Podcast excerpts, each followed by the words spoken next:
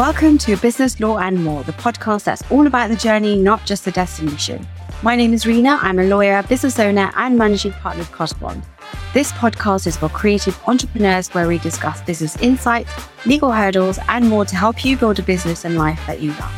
Thanks for spending time with me today. Turn up the volume and let's begin.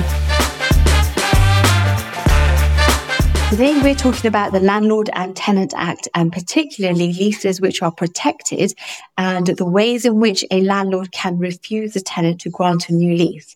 There's lots of information here and a very hot topic. Now it's time to welcome my guest, Gaurav Anarkat, who is a solicitor at Carter Bond Solicitors. Gaurav is a property solicitor, a commercial property solicitor, and is going to be able to answer some of our questions and give us some nuggets of information. Gaurav, thank you so much for joining us. Thank you, Reena, for having me. So this is the question. The number of times people, uh, especially tenants, ask us about this, and it's such a hot topic as well. The Landlord and Tenant Act 1954 is a bit of a minefield, but I know that some leases are within the Act and some are outside of the Act. Now, my understanding is that if they're within the Act, then they are protected leases. And what that means is that at the end of the term of the lease, the tenant has an automatic right to renew or to request a renew of the lease. And the landlord can't refuse, but can refuse on certain grounds. Is that right? Yeah, that is correct. When a lease is inside the 1954, as we say, it is a protected lease, which means that the tenant has an automatic right of renewal or I would say is to be in the property mostly on the similar terms of the lease, of the current lease. Normally the rent would have been increased, obviously, because obviously rent review and rent does take place every few years. However, the landlord can refuse it. There are certain grounds on which the landlord can refuse. It is not just a simple reason saying, I, I don't want you to be in the property, but very specific grounds on which the landlord can refuse. And the landlord also has to demonstrate that he is complying with those rules or the tenant has falls under those exceptions. There was basically there are six reasons or exceptions where the landlord can refuse.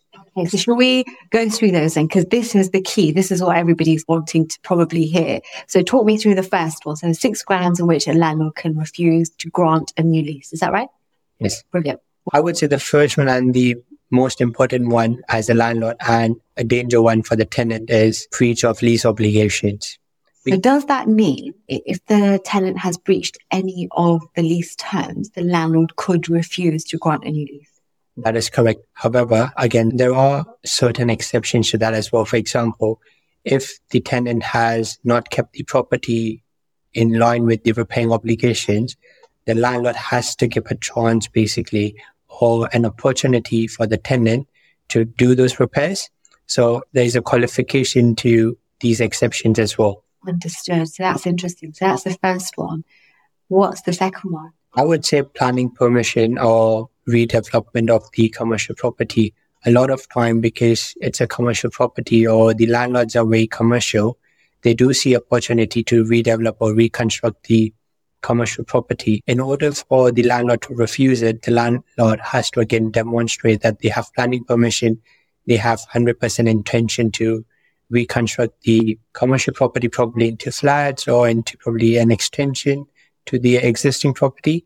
So there are process which the landlord also has to follow and demonstrate. But at the same time, if the landlord is successful, the tenant can get some compensation because the, as a commercial tenant, you've made a good room for yourself in the property. And if you're going to leave the property after 15 years, you need compensation because when you got into that lease, you did have a right to renew it on that assumption when you took the lease. Understood. So it's not enough for a landlord to just say, actually, I'm going to redevelop it. So that's why I'm not granting it to you. They've got to show or demonstrate that they've gone to the depths of getting planning permission, surveys, and etc. Yes. Yes. that's interesting. And what is the third ground? I would say non-payment of rent. For example, during COVID, a lot of tenants could not pay rent because it was an exception circumstances. The code did allow that if the tenant has not paid rent, the landlord still has to renew it because it was an exceptional circumstances, I would say. But normally where a tenant is not able to pay the rent, definitely as a landlord, you too don't want a tenant to be in there because you are making money out of that property and so is the tenant. So why you should suffer for that rent? Interesting. So if a tenant wants to request a renewal of the lease, you've got to make sure that they're up to date with all their rent payments. That is correct. Mm-hmm. Including the service charge and building insurance, basically all the financial obligations, which again ties in with the lease obligations we spoke earlier. Interesting. Okay. So it's not just rent, it's all the other bits and pieces that go with it as well. And what's the fourth? The fourth would be to use it for himself or itself. So, for example, if the landlord is a company or an individual, they might decide to use the property for themselves or probably have their own office in there or probably use it as a cafe if it was a cafe and they're into the same business. So this is the other ground where a lot of times, or I would say it is quite rare, where landlords have actually used this ground because it is not conventional for a landlord to not have the property for 15 years and then all of a sudden say, I'm going to use this property for myself. But it is still a ground. It's basically the rationale behind it because the property belongs to the landlord. Even though he has given it on rent, he should be able to use it if he wants to on renewal. Interesting. So the landlord can't refuse and get one of his family members in, his or her family members, or the company itself occupying it. That is correct. Yes. Interesting. And what is ground number five? The ground number five, I would say, is landlord's intention to sell. Because a lot of times when the landlords want to sell it, the incoming buyer might want to use it for themselves as well. Going back to the previous reason where we said that if the landlord wants to use it for themselves, they can use it and they can refuse it. So this again ties in with the previous one where landlord is selling the property and the new landlord or the incoming buyer wants to use it for himself. So that's one of the grounds the landlord can refuse as well. That's interesting. So what if you're part way through the term and then the landlord wants to sell the property? They can do that without the tenant's consent. Yes, that is correct. So they can sell it, but the renewal hasn't come yet. We're in the middle of the lease. Obviously, when the buyer is buying the property, the probably it is more likely that he knows there's a tenant in there. He may have intentions, but obviously you cannot ask the tenant to leave unless the landlord and the tenant mutually agree and the tenant is ready to surrender the lease. That's really interesting. And then what is the final ground? The final ground will be alternate accommodation, where again, this also ties in with the construction or redevelopment of the property. The landlord can refuse to grant a renewal of that particular property, but is going to give an alternate accommodation, basically probably a similar size in a similar area.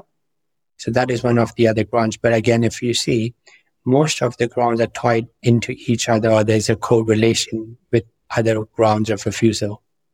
That's really interesting to know. And I know that we could talk a lot more about this and go into each one in depth a bit more. But I hope you can join me again for the next podcast and perhaps we can go through these in a bit more detail and also talk about the Section 25 notices as oh, well. 100%. I think Section 25 is one of the key tools to renewal as well. Yes, and a minefield as well. 100%. Brilliant. Thank you so much for joining me, Gaurav, and hope to see you again soon. Thank you. Thank you, Mina. Thanks for listening to Business Law and More, a Carter Bond podcast. Before we go, if you enjoyed the podcast, please follow and subscribe to the show, share the podcast or tell a friend about it, leave us a review, and stay tuned for more next week.